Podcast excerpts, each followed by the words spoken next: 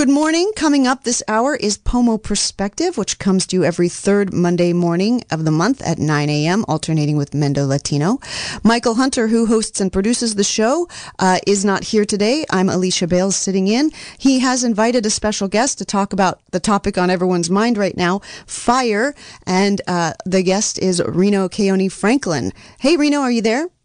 Hey, good morning. Yep, good morning. I am here. And you are a perfect person to talk about fire since, as you just told me, you've come off of a 36 day run at the Emergency Operations Center for Northern California fires. Yeah, yeah. So I'm coming off uh, a, uh, a rotation that uh, had me pretty spread out for a while there. so nice to nice to be sitting uh, in my backyard drinking a coffee for a change. well, thank you for taking uh, the time to come on the air today. I can't imagine how exhausted you are. Um, but you let me introduce you. Reno Keoni Franklin is the chairman emeritus of the Kashaya Band of Pomo Indians and the vice chairman of the Sonoma County Indian Health Project. He was also appointed by President Obama to the President's Advisory Council on Historic Pres- Preservation to advise the president and Congress on national historic preservation policy, a position that he now is holding in his third administration in the Biden administration. But today, uh, for all of the issues that you can speak of of with authority, we're going to be talking about fire. Fire. fire.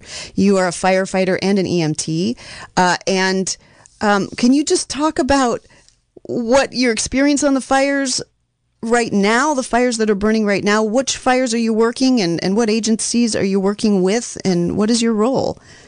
Yeah. So so um, I I play a role um, as uh, a, a tribal liaison to um, ensure that uh, tribal government concerns are uh, voiced, are carried into the EOC, um, that there is uh, dedicated uh, resources available if needed, um, and to uh, to really bring in um, a tribal centric focus into um, the the view of uh, of an ongoing fire operation or emergency. And so, um, what does that look like? It, it, looks like you know, kind of an understanding, right? That right now, uh, and because of the Dixie Fire, there are um, homeless uh, and evacuated Indian people, um, some who have homes to return to if they've been evacuated, and some that don't. And uh, they are staying on the properties of uh, friends and family members. Um, uh, you know, and uh, and and really gutting it out the way that uh, people did after Paradise, the way that people did after Camp Fire, you know, and um, all of our uh, in Sonoma County uh, during the Tubbs Fire, all of our uh, state parks and uh, and you know campgrounds were full of evacuees, and um, the reservation, you know, up in Kashaya, uh, at Stewart's Point, our reservation just flooded. You know, it quadrupled and then quadrupled again in size, you know, in, in 48 hours. It's really, it's because people are, are, you know, going to where they're comfortable um, and where they feel safe.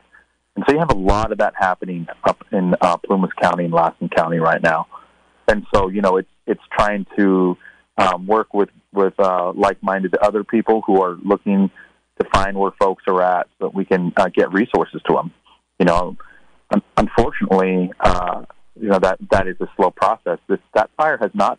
This is crazy. It's like the the second largest uh, you know fire in the um, in the recent history of the state, right? And and it's not a FEMA declared disaster yet. So Red Cross and all these folks that normally would go in and help out can't go in. And so it's a scramble to try and get resources to, to those families, you know, make sure that they have some kind of generation to protect their uh, insulin, you know, uh, or their or their breathing machines. It's just whatever it is, you know. So so it's bringing the the tribal perspective of uh, Indian people are going to be more comfortable with other Indian people. They're not going to want to go to this big campground or this big evacuation center, uh, and we'd prefer, really, to be honest with you, to stay on our own land. And uh, and and that's a that's something I think is unique to Indian people.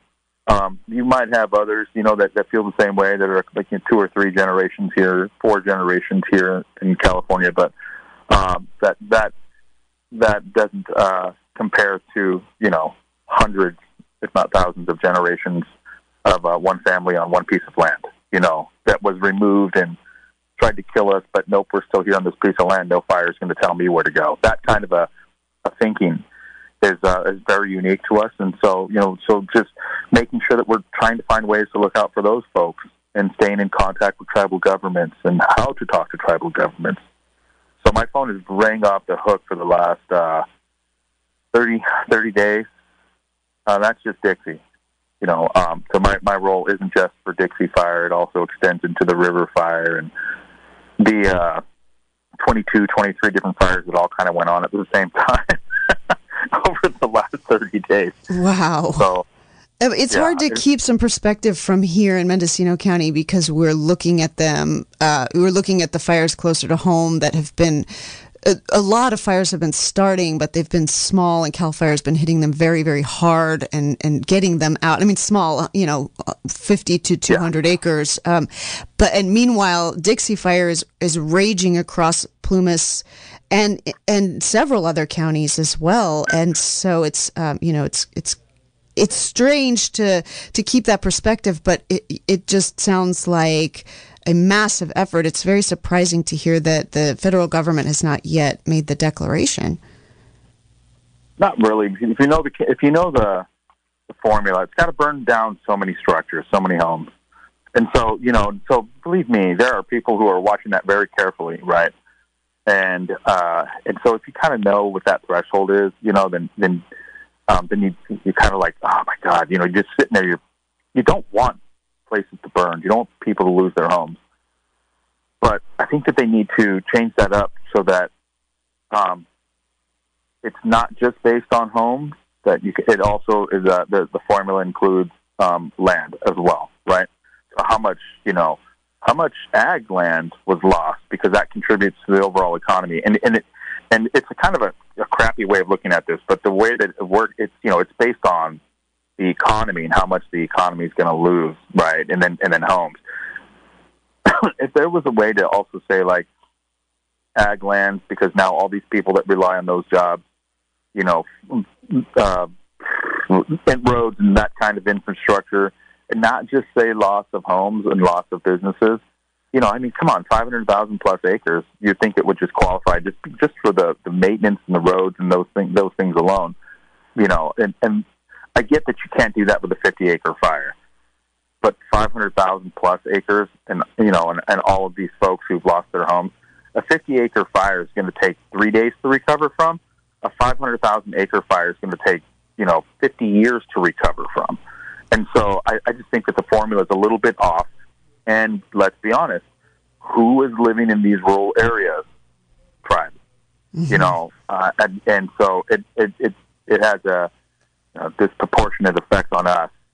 Um, and and certainly you're seeing that, you know, and you're going to see that with uh, Kotasi, right, with uh, uh, Greenville. Right. I was going to ask you about that. Can you can you talk about the story of what happened? There was there's a there's tribal land right near or, or in Greenville. Well, no, I mean, so so your my Indian response to that is, dude, it's all tribal land. Right. so, so my second response, you know, the the, the different look at view viewpoint of it is that, well, I mean, there wasn't, to my knowledge, any trust land in Greenville. The, the, the reservation is outside of it, and miraculously, you know, if you go to uh, the fire maps and look, you'll see that the fire just like skirted all the way around that thing somehow. Like it's just insane. I mean, it went it went right to the edge of it, and I, you know, and I had to stay on the phone constantly and updating uh, folks up there uh, and telling them, you know, the, the hot spot is 200 yards from the reservation, but it never, never made it, never made it on there. So, but people get confused because then they were like, "Hey, the clinic at Indian Valley is still standing." Yay! And like, well, that's awesome. You're right. That's a nice, beautiful clinic. It's not the tribe's clinic, you know.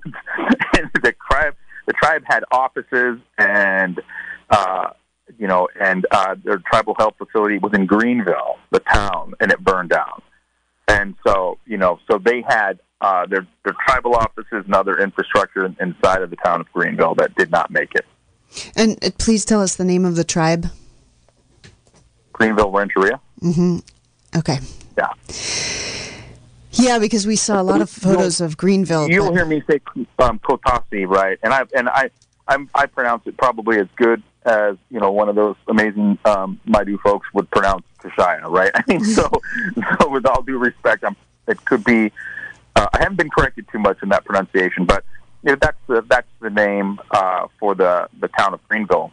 That's what the tribe called it, and so uh, you know, been pushing hard for people to recognize that. And as uh, we start to say these names, you know, let's let's call them by their tribal name 1st mm-hmm. right? Let's call it Kotase instead of uh, Greenville. You know, uh, out of respect for the tribe and the people who um, lived a, uh, have lived a, a, a interesting life.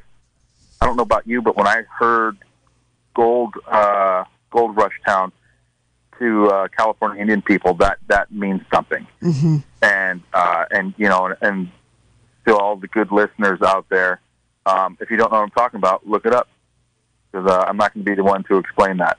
But uh, I, I don't think it takes too uh, too high of a level of intelligence to put two and two together that Gold Rush Town and Indian didn't didn't turn out very well for the Indian.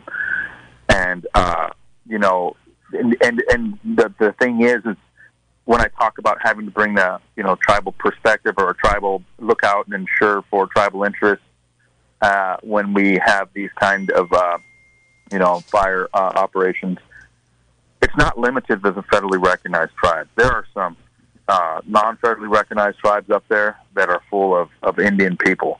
You know, not I'm reading out of a book, not I'm opening, I became Indian for a damn casino. No, like Indian people speaking their language, practicing their culture and their traditions, uh, you know, who um, have not assimilated to uh, to the um, American culture and uh, and sold out. And so, you know, so kind of keeping in mind and making sure that uh, folks are, are remembering to uh, to talk with them, to think about, you know, hey, don't forget these guys are here too, and uh, you know, and we need to uh, be all encompassing when it comes to uh, the word tribe when we're referencing Plumas County and Lassen County and uh, the Indian people that live in it. And uh, you know, if, one Indian is suffering, then all Indians are suffering, right? And so we need to do a better job, um, not just as tribes, but as agencies need to, and you know, PG&E needs to, and everybody else that has the ability to to look into uh, how how we're taking care of tribes during these emergencies. We all need to to do the best that we can and uh, and do better even if we're doing a good job and we feel like it, still need to do better. Still need to do better. So you know. Well, fires also, you know, it, they might seem like a great equalizer because they don't recognize property boundaries, right? But actually, because of the way that our society is set up, they do hit communities harder. Some communities get hit harder than other communities. Can you talk about how that works in Indian country? Well, you know, kind of, I think it's the geographic thing first, right? I mean, um, you know, very few tribes were put in these huge population centers, right? I mean, the, the one that comes to mind that wasn't, you know, Agua Caliente, it's owns Palm Springs, like God, dude, and good on them. But when they but they put them on that reservation, they weren't doing it because they thought, oh, this is the best piece of land. like they were like, no way, we're never going to move here. And then, oops, look what happened, right? Now the tribe owns you. Good on them. But you look up here, you like you know, look at some of the reservations that exist here.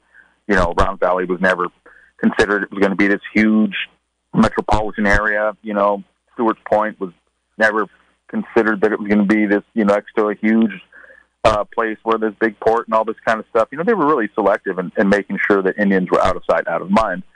Um, and uh, you know, with few exceptions, that's the case. You know, some of the recently recognized tribes that are uh, you know like Graton's a good example. You know that um, their you know their, their original reservation was very much out of sight, out of mind. If you've ever seen where the original Graton Rancheria is, you know, and good on them for being able to make themselves visible now. You know, right there in Rohnert Park. Uh, if you don't see it, Graton Rancheria now, you clearly probably shouldn't be driving because it's huge and it's right along Highway 101. But there's less examples of that, and more examples of you know Indians in very remote places. And so uh, when it when those remote places, you know, uh, those are the areas that are uh, you know high high fire threat areas, and um, you know you have like for for Stewart's Point, one of the most irritating things for us on our reservation is um, you've got the Bureau of Indian Affairs that continually tells us that you're not in a high fire threat area, and you just want to grab someone and just like say, okay, well then come live here, sucker, and bring your kids too, and uh, and let's see how if that if that attitude changes when the first three fires hit. You know, and last year having fires on all three sides of us, and at one point, you know, the escape route is the ocean. And again, still no fire funds coming from the Bureau of Indian Affairs to put legitimate fire protections in uh, or to provide training. And so, you know, for it, it, it's because we're rural. It's because we're out of sight, out of mind. And uh, when when Indian communities um, on on trust land, on reservation lands burn, you know, if it's a, a, a declared one, FEMA will come in right away and assist. And you saw that happen with Redwood Valley. You know, they'll do. They did a they did a pretty damn good job. And Indian Health Services uh, came in pretty quick to make sure water was being uh, installed and to uh, help uh, you know PG&E as they um, put power back in on, into pads, you know, on an emergency basis to get people up and running. So they did some some pretty amazing stuff. But you know, think think about when it's not these declared events. You know, the Bureau of Indian Affairs puts in a liaison that does a pretty damn good job. Uh, but uh, you know, they they weren't there for for quite a few days. And um, BIA has a trust responsibility to federally recognized tribes. What happens to these non-federally recognized tribes that are having their houses burned and it's not on trust land? You know, I mean, fortunately, you know, there's some pretty good um, and knowledgeable BIA folks out there that realize that these communities are non-federally recognized, but are still looking out for them up here in the north. I don't know how they do it in the central.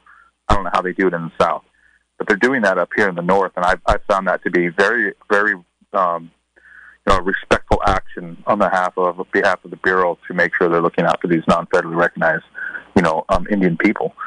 But so you know, so you kind of look at like how is this affecting us? Well, how long is it going to take to rebuild, right? if Kashaya burns, I we're so remote. You know how long it takes to get anything out there as it is. Any kind of a rebuild is going to be delayed, um, and and then you know, and then it becomes a funding issue, and then a Section 106 issue with environmental impact reports and how how are you going to be able to rebuild when Enterprise burned last year? Um, you know, it was uh, a similar thing. Enterprise Rancheria so far out in Butte County, and you know, and it just came down to I, I remember being out there with uh, folks from Interior who were doing these remediation teams, and you know, looking at how can they start removing things and making sure that uh, any of the toxic waste isn't left behind from any trailers or anything like that, or cars that burned up, right? And uh, the guy was awesome. Holy crap! It was one guy covering the entire western half of the United States and that poor man was constantly on planes going into these areas, assessing, and then uh, deploying um, teams in. There, there, if you remember the the fires of 2020, there should have been a hundred people doing that, and not one guy doing the assessing, right? And so, how how does it affect us? Well, right there, you know, I mean, you start to look at delays, um, you know, and you wonder to yourself, if you're a tribe, like how how high up in the priority list am I? for these uh, federal agencies mm-hmm. to to help us rebuild. So there's you know, a, a, higher risk for uh, for experiencing fire because of the location of the communities and l- fewer resources there to help people uh, prepare and uh, deal with the aftermath. Yeah, and it's worse than that. You know, at at, at Kashaya, you know, we had these uh, we had fire hydrants, right? That's kind of glorified statement for basically a water faucet that was different ones that were strategically placed. And if you can believe this, up until like maybe around 2010 ish, um, they were the wrong size. So they were some outdated standard. Uh, they weren't. They didn't have. You know, like if you see uh, a fire, a, a riser of, of you know, um, where uh, a uh, engine can hook his line into. If you see that out here, it's got yellow poles around it. It's painted red. There's a standard, and um, ours weren't, and they were the wrong size. So even like it was the whole thing. Like even when these guys, these fire departments would pull up, you know, to help us fight a fire on the reservation, you know, back then, they would have to bring their own water because they wouldn't be able to hook into our water system. and it was, you know, and and so I'd be curious to see how much money the the um, interior is spending on that. Are they spending any money to ensure that that we're all to the same standard? you know, and um, and where's the fire training dollars that need to happen? Because you know we had some amazing folks at Stewart's Point last year who who you know just did what they could. Elem in 2017 did what they could, and Redwood Valley in 2017 did what they could. Right? I mean, where's that train? Where are those training dollars at? Where is the real training dollars at that can do fire suppression activities that are safe? Not necessarily figure out engineering from that standpoint, you know, which is a totally different thing, head pressure and nozzle pressure and all of that. But um, but give us something so we can knock a fire back for half an hour because it takes 25 minutes to get a fire uh, engine from one of our responding agencies at Stewart's Point. Can you imagine what it is for some of these other reservations that don't have fire departments? Right, Yurok's got their own, but even in Yurok, man, they can't. that's pretty spread out. And uh, and so you know this community-based approach to knocking down a small fire that is on a reservation, uh, so that firefighters can get in, and cut line around it, and, and knocking in and providing public safety. Right, where is that? Where are those dollars for that uh, in between time? That that golden half an hour that exists for so many tribes until emergency responders can get there. But you know, otherwise they're throwing buckets of water. You know, where they can quickly run to a, a pre-attached hose and bam, get that sucker out. Uh, there just needs to they need to do more. I, I'm I'm gonna, I'm going to say this, and I love Deb Haaland with everything in me because she's an amazing human being. I wish that somebody would be her in her ear and and and explain that tribes, rural tribes, small tribes, the trust responsibility to us is no different than the trust responsibility to Navajo. And they have a responsibility for our public health and safety, and that includes fire preparation and preparedness. And they're failing, failing. The Department of Interior is failing small tribes in helping us with our ability to protect ourselves from these fires. Well, and then we hear these amazing stories, like uh, in Redwood Valley, which you mentioned, which uh, in, when the Redwood Complex fire hit at the same time as the, the Tubbs fire in 2017, we hear these amazing stories of tribal members doing everything, risking everything to save houses on their reservations. Um, I wonder if you saw that, if you're seeing that in the Dixie fire and the, the fires that are, are burning now. And you know yeah what's what's there to protect reservations besides just the courage of the people who who live there? Are these are there local fire departments on reservations? Are they trained? I hear you saying that there's been a failure. Um, what's the state of that? I don't know.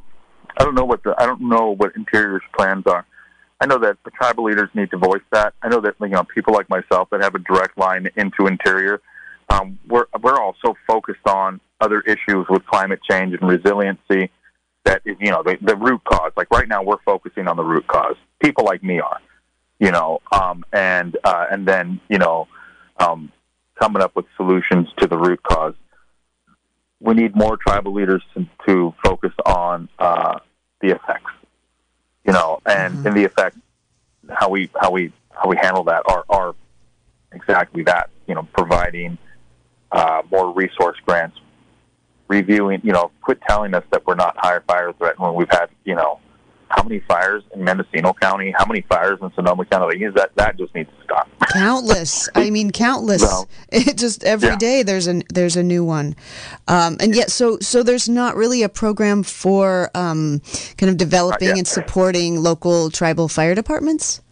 No, no. You know, you have to. Uh, there's like so for fire departments, yes, but for does Redwood Valley have a fire department?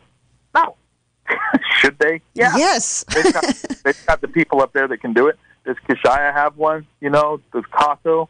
You know, uh, you know, I'm just just calling out the local ones. Does the Lem that's burned how many times on res? Do they have a mm-hmm. fire department? No, no. Do we need them? Hell yeah. You know, and and it's like it's it's deaf ears. You know, the strategy is we'll send the liaison when the fire burns. F, F that. Like mm-hmm. I, that's, that's it. It speaks to the general problem that we face when we're looking at um, fires. And now, you know, in the last two years, we've really, and, and by we I mean not just tribes, but um, you know, communities tribal and non and non-tribal communities that are now partnering with each other. Right? You look at the work done up in Yurok, these, and and then Stewart's Point, you know, the Kashaya areas, and, and all around. You look at these these uh, these burns that they're doing. They're calling them traditional burns, but eh, yeah, it's a lot of non-traditional plants right now, right? So eucalyptus trees didn't exist, and those things are evil when they catch fire. But they're they're doing these traditional burns, and they're looking at better ways of partnering together and being proactive, and you know instead of, of fire suppression. And fire prevention is the biggest, is way bigger than suppression should be. If if you're at suppression, you've already failed. Uh, you've already lost. You know, um, your prevention activities really are are your offensive plan. Everybody thinks it's like you know prevention is fire defense, and that's like the, that's like a good way to kind of look at it. But really, it's those are fire offense. Your prevention is putting in fire lines and creating defendable spaces, right? If you've got fire lines and defensible spaces, and when you have a fire, your offense is your, your way of fighting that fire is based off of that. Okay, cool. We got this hundred footer on this house here. Let's anchor here and cut fire line out to the next one. You know, and rather than you know having to put a 300 foot fire line in, you've got two houses with a 100 feet around each of them, and you've just got this 100 foot in between it, and it's so much faster. You know, you know, it's pre-planning, right? And then your your offense is based on that, and it's it's fire fire folks recognize it, but again, it all comes back to where the hell is interior why aren't they going to each one of these tribes that are in these rural areas and developing these fire suppression and fire prevention and fire defense plans? Mm-hmm. Where are they?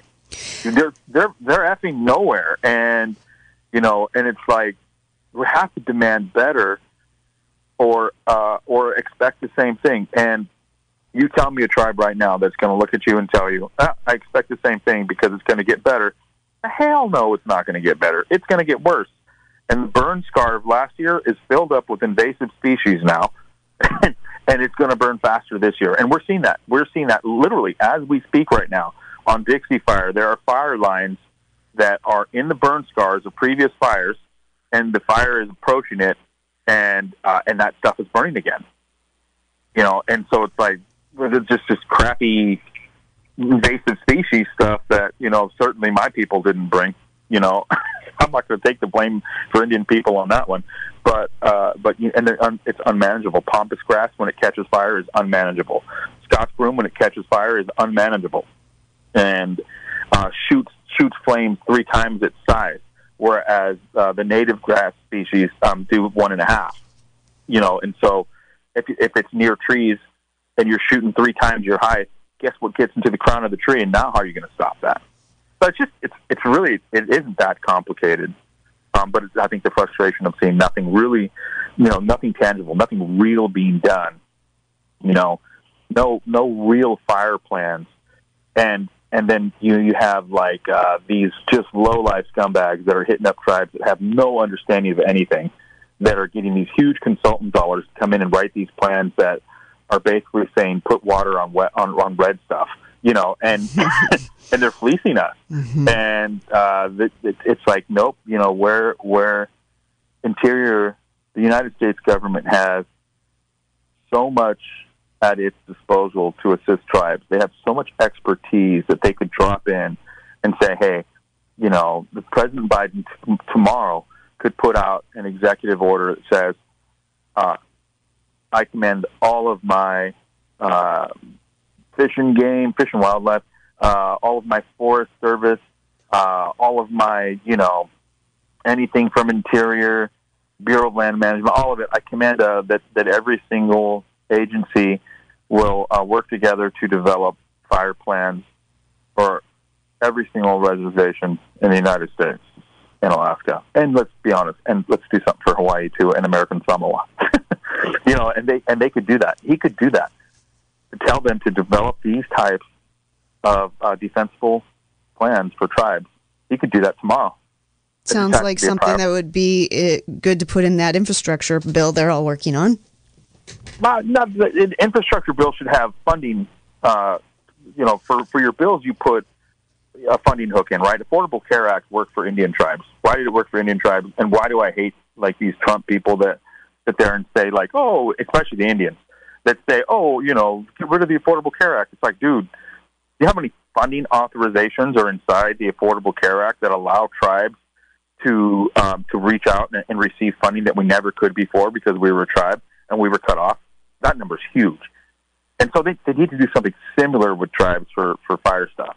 You know, and right now it's like you have to be qualified, you have to have a fire department, but you know, a lot of us aren't we're, too small or, or we don't have that that expertise to have a large fire department on our reservation, and much less pay somebody that could command top dollar anywhere else, right? So we have to figure out more creative ways of doing that. And funding authorizations are where what should go into the infrastructure bill. Uh, he needs to do an executive order and just command that they they do these plans. Planning should be executive order. Mm-hmm. Uh, it really should. And you know, and he could do it and say, "I want to report back in 90 days." You know, uh, because we're doing that on something else. I just can't say what it is, but we're doing that on something else. Like we want to report back in 90 days, and and you're going to see that um, come from uh, come from the president pretty quick here. But I wish we could do the same thing with fire planning. Ooh, we'll keep an eye out. All right, well, it's Pomo Perspective. I'm Alicia Bales, live in the studio. Our guest is Reno Keoni Franklin. He's the chairman emeritus of the Kashaya Band of Pomo Indians and the vice chairman of the Sonoma County Indian Health Project. Also, an EMT and firefighter who's been working uh, more than a month of uninterrupted days as the tribal liaison with the EOC on the Dixie Fire and the other fires raging in Northern California. Uh, Reno, how are we doing on time? Do you need to get going or do you want to keep talking? I've got my son changing the tire outside, so we're good. Sweet. Okay, good. So one of the things you're talking about current realities for fire for, for tribal communities, especially you know in the context of the of the work that you do. You're seeing it uh, every day, hour by hour. Uh, but one of the things that when you talk with tribal people about fire, everybody brings up traditional fire practices, right? And you talked about fire mm-hmm. prevention and projects happening in Yurok and um, up north, uh, working with prescribed burning. Um, I, it strikes me that as you talk about uh, invasive species coming back into the burn scars and the eucalyptus and all of these um, non-native species that burn. It's like we're in a, a totally different reality, a, a, much worse reality, obviously, than than there ever was on this landscape. What's it like to, at this point, have people turning to you and asking you about uh, traditional burning practices and looking to tribes for um, a way out of the mess that we're in? Yeah, I think you know, because when when the questions come up, you know, you have to kind of look at. There's a lot of mouthpieces out there, and I see it. I need like a, a bag of tomatoes so I can just chuck them at people and tell them to shut up, you know. Um, and the mouthpieces are the ones that are just like, "Hey, traditional burning's a big name. Why don't I uh, put a apply for a grant and put my name on it, and then talk a whole bunch of Indian stuff that these poor funders won't know any better, and uh, and then leave somebody with a half-ass plan." And so there, there's that group, and they are they're allowed.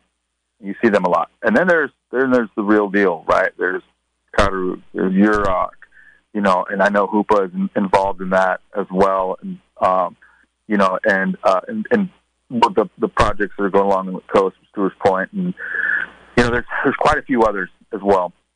That when they say traditional burning, uh, it in, it incorporates you know both sides of the house so to speak, the environmental and the cultural side. And a traditional burn has to have both. And uh, and without getting into other people's cultures, um, I'll just say that uh, you know I've seen some of the work that they've been doing and uh, read about it, and then heard directly uh, direct reports out from people talking about it to me, and and I, and I think it's beautiful. Um, and uh, and there's there's just a perspective that is there that is different than the mouthpiece folks that are out there that are, you know, kind of just pretending to know. I think that with all things culture and tradition, it, it evolves as time goes on. Um, there's there's no way it doesn't. I like to use the example of in our roundhouse with Kashaya. I remember the day that my uncle uh, had to get up and explain to everybody that pagers were not allowed inside of the roundhouse, and I kept I thought to myself that was the funniest thing I'd ever heard and then uh, later on, I was like, oh my God, you know, it's an example of culture uh, evolving, right? To include things that didn't exist, you know, 200 years ago, 100 years ago, 50 years ago. Uh, this cultural burning is the same thing. Traditional burning is the same thing. it, it, it takes two things. It takes traditional knowledge, which is um, one piece of, uh, of a subset of information that exists within tribal people, and it has traditional ecological knowledge, which is separate and apart, and uh, also is full of the knowledge of indigenous people and merges the two into how you're going to um, cause an effect onto the land. And um, as those have developed, both TK and TEK, uh, they have had to encompass all things that are on the land now. And, and, and, know, I know that for Kashaya, you know, when we have our, our blessings and our ceremonies and we bless plants and life, we're not doing it for eucalyptus trees. I'm gonna pick on those because those are real SOBs. You know, when they burn, they burn bad. And so we did. We don't. You know, we don't have a ceremony for that. I don't care if that plant dies. We can kill them all in the United States. I don't give a damn because they're not a part of my ceremonies and prayers, and they're not from here. Go back to where they're from, where they can burn everything in Australia, and they always do. Right? you, you're seeing huge problems with those trees back home, and so it's just kind of like a perspective as you merge all of these uh, pieces, bodies of knowledge together for the purpose of doing a traditional burn. Um, then you burn it and and then you start to, as you're doing the burn, incorporate non-traditional lines of thinking. Right, the foundational uh, piece, the most important foundational piece for traditional burning, are the two T's: TEK, TK. And when you pair that with the non-traditional uh, uh, viewpoint of fire, and let's put this here because we know that the fire will run up this canyon like it always does. Let's do our traditional burn here to make sure that uh, you know we provide a defensible space and a, and a potential fire buffer. And uh, it, it's it's actually a really cool way of looking at fire and uh, fire prevention and fire protection. Um, but it takes really knowledgeable people to incorporate the two T's into that thought line of fire protection. And you know, and it has to be real, right? I mean, those blessings that go to those uh, that, those areas. Uh, you know, the ethnobotanical reviews that get done to make sure, like, ooh, hey, you know, here's sedge. It likes to be burned. It comes back stronger. Let's make sure we incorporate that and this into our plan as well. You know, that kind of stuff. Pretty cool to see it happen. Not a lot of people that understand how to do that right, but the ones that are, hats off to them. And I just mentioned those tribes that you know that are. Um, and then, and then when you look at it from that aspect, and you see these yahoos out here that are just trying to say, "Oh, it's just we need a traditional burn everything," you know, but don't actually understand what that means. You get, you'll get a little irritated at why are those people saying that if they don't, you know, they don't even understand what that is. They're just trying to get that hot dollar item, and unfortunately, you see it. You know, it's you definitely see it. And some of those people aren't even Indian. it just amazes me. Mm-hmm. But you know, again, kind of leaving leaving the audience with the understanding that it takes those two, TEK, TK, uh, and, and it takes the merging of those with our understanding of fire behavior and fire pre- prevention, fire defense, fire protection today to make that, you know, to make that uh, a real real workable thing for fire defense. Mm-hmm. So, fire prevention, what you're talking about is a layer that gets incorporated in with traditional knowledge and traditional ecological knowledge. It's not necessarily what Native people have been doing on this landscape for millennia. Um, the the fires were used for for different purposes, right, rather than fire prevention. Yeah, I mean, you know, depending on the area, right? I mean, I'm just, I'm just strictly saying from uh, our, our viewpoint here in Northern California, the topography is what's going to dictate this kind of stuff. You know, we don't have these huge, massive grasslands that they do, you know, down towards the foothills or especially in the plains, right? The grasslands go on for hundreds of miles, you know. So, so you know, in some of those places, they were they were managing that way, you know, and, and for that. But for for us up here, that's just a little bit different and uh, and and I think that you know, I think that you don't you don't say that this that you never say that the three of them belong together in that same space in in a way of like you're merging like you merge them the priorities together, but it's like they're still super separate, right? That fire prevention side is is separate. It's a non-native way of thinking when you're talking about where to put these fire lines in, and that, you know, and the fire lines are burned in. You know how we do this vegetation management that uh, will um, allow firefighters a chance to to get there and suppress a fire before it gets up into the crown. And so, you know, that part is uh, is very much a, a separate, a different kind of thinking. You know, fire prevention is a different kind of thinking than um, traditional knowledge and traditional ecolog- uh, ecological knowledge and traditional, you know, burns. They're uh, they're definitely a, a different line of thinking, but it just it's a it's a it's when you, they merge that together when they say like, hey, let's apply this to this. Let's apply these two T's to you know um, what is. Let's be honest, it's a, to, to a prescribed burn, which is what it is. Let's provide these two T's into this prescribed burn perspective and see how we can leverage this understanding and knowledge to protect this community. And you say there are communities who are who are working on this. Oh yeah, yeah, yeah, definitely. There's, you know, it's happening here in Sonoma County. You know, they're working on that. You know, and again, up in Humboldt, and I think probably Del Norte too. You know, uh, you know, Trinity. You know, I mean, yeah, yeah. There, are, there are. You know, and that's just that's not to say those are the only ones. I wouldn't be surprised if uh, they were doing this in other communities as well. I don't know if Tuolumne is, but I wouldn't be surprised if they if they were. You know, these just Indian people are going to protect ourselves, and sometimes we're going to do it. You know, on a great scale that you'll see as, as, as meant to be an example. I know that when Yurok did theirs and Karuk did theirs, know, we all knew about it. Thought it was pretty awesome, you know, but they publicized it so that we could understand they were doing it, and that helped all of us that were needing to do it. Um, but there are other tribes that are just like, nope, I can tell anybody. We're just going to get it done. Hats off to them. I think I think the hats off to anybody that's trying to use traditional knowledge to uh, protect their people.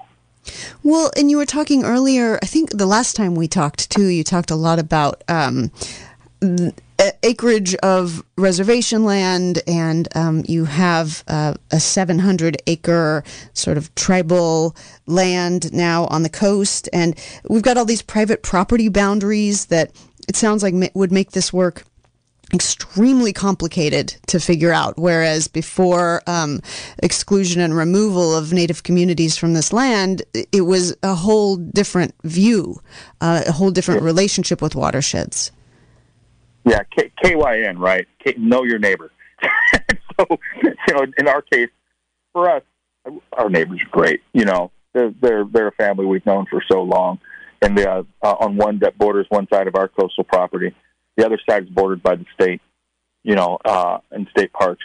So, just depends. You know, some if we were to try and institute something like this, and um, you know, it just everything works out differently depending on who your neighbors are and how well the tribe gets along with them.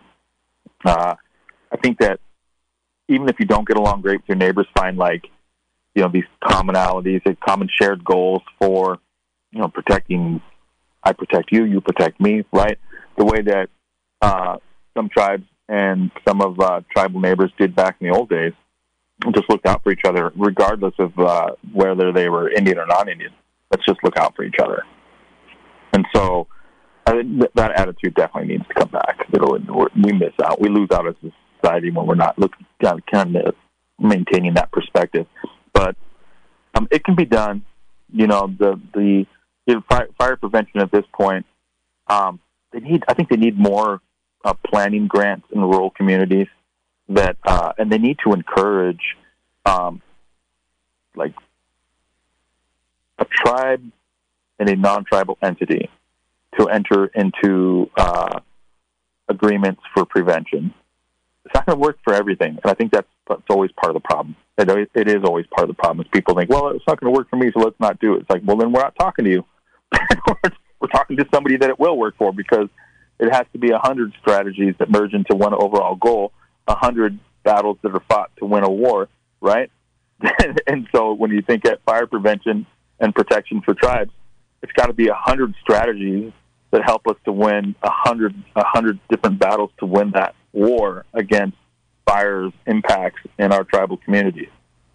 So you know, focusing, turning back to Greenville again, and uh, and the fire, you know, Dixie Fire, which uh, you know is, is affecting so many tribes up there. Um, how can we do a better job of, of inventorying um, lands that have tribal interests in it and uh, are potential evacuation sites for tribes. You know, how do we how can we better track that? You know, I, I've got three people right now that are working on getting me information so that I can deploy stuff to them. Uh, and um, it, it's it's three people. You know, so there's there should be a um, an easier way of identifying those folks who have those needs.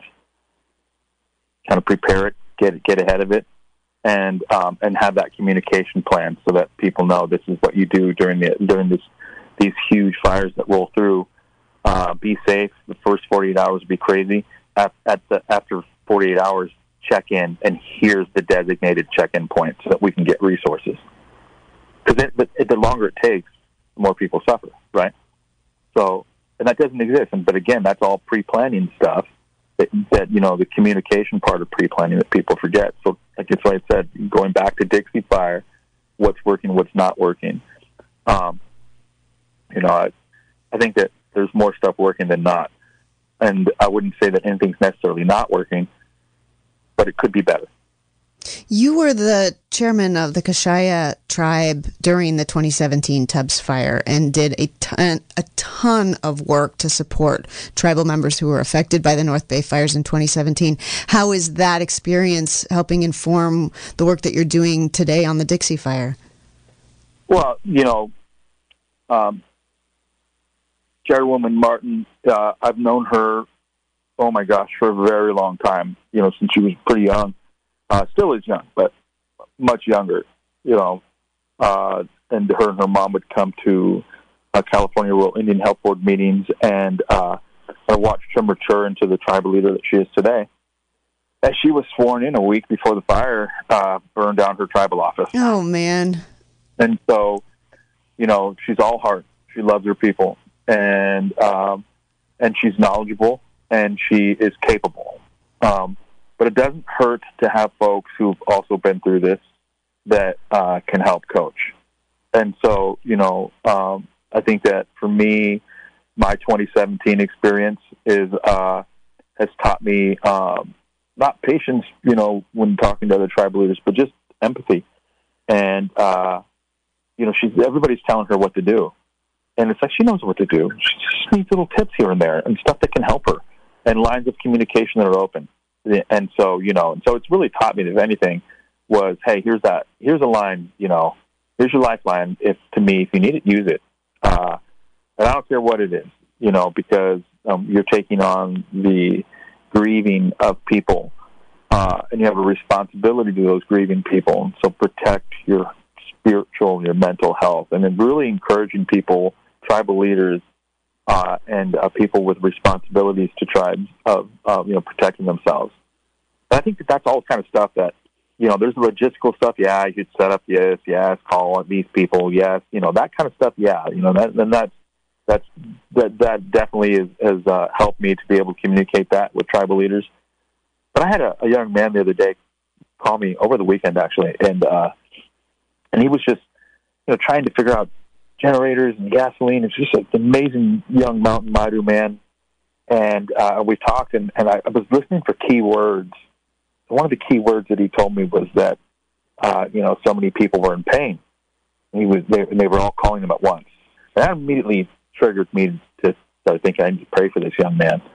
And and and then and then just talk to him like not from a standpoint of like listen to me, ooh, I know this shit, but no, oh sorry, probably can't cuss. But you know, but but more of, hey, young brother, you know, I love what you're doing. I love that you're doing this for your people. But you got to protect yourself. You're taking on pain and hurt, and you have to protect yourself spiritually and mentally, and physically, emotionally. All these things protect your well-being. Don't forget is that it's not just your well-being of wearing a mask and of, uh, you know because the smoke is so thick, or wearing your your turnouts or your Nomex to protect you from flames, but also that spiritual aspect of it that you know people have lost everything. And and he told me he said that so he asked somebody if they needed a generator, and, and pardon my French, they said, "What the f- for? I don't have anything to generate. I lost everything." And and I could hear his pain in hearing that. And so I think if anything, the 2017 fires taught me was um, make sure that you know as tribal leaders we're looking out for our employees. So they're taking on the same pain we are, maybe not to the same extent, you know, of that feeling of responsibility, but they have it. Protect, protect, you know, the responsibility of a tribal leader isn't just to protect those affected by the fires, but those who are helping serve those people affected by the fires. Because that, for me, I, I can remember the flames of 2017 and it sucked, but nothing comes close to um, being in a room with crying people who've lost everything and they just have their slippers and their kids are in their pajamas. They don't even have shoes on, you know, and uh, and the pain and the emotion of that uh, is is is far more memorable. So I, I think the the lessons of 2017 are are are definitely uh, something that helps me in this process to help uh, you know other tribes and tribal leaders and tribal staff as they go about the, um, serving serving tribal people affected by this. Well, Reno, Keoni, Franklin, this was going to bring us up to the top of the hour. That was a whole hour. Yeah. Amazing. Thank you. Um, and I know that you have a whole lot to do. You've been on the fire line now for 36 days, and you've got stuff you need to tend to yourself in your life. So I'm gonna, I'm just gonna give you a second to f- leave us with any final thoughts. And thank you so much for for spending the hour with us. Yeah, no, I, I appreciate you. Thanks. You know, um, uh, Michael, uh, Chairman Hunter uh, wanted me to tell everybody that uh, he thinks I'm a better basketball player than him, and uh, I just want to get that out there to your listeners that uh, the chairman has finally acknowledged this, which is amazing, and uh, and that should be uh, coined uh, on a T-shirt of some some sort that uh, eventually uh, Michael will wear. And uh, that's really all I have to say. love you, love what you do, and thank you. All right, thank you, Reno. I hope we get to talk again soon, and, and be well. You too. Bye bye. Bye bye. And that was Reno Keoni Franklin. He is the the chairman emeritus of the Kashaya Band of Pomo Indians in Sonoma County and the vice chairman of the Sonoma County Indian Health Project. He's also a firefighter and an EMT. And I just feel super fortunate that we just got to spend the hour with him. Um, my name's Alicia Bales. Thanks again for listening. Uh, Michael Hunter will be back with you next month for Pomo Perspective on the third Monday of the month at 9 a.m. This has been a production of KZYX Philo 90.7 FM, KZYZ Willits and Ukiah 91.5 FM, and Fort Bragg at 88.1 FM. Mendocino County Public Broadcasting. You can check out our website at kzyx.org to find more content like this and consider donating by clicking the red donate button in the upper right corner. Thanks for listening.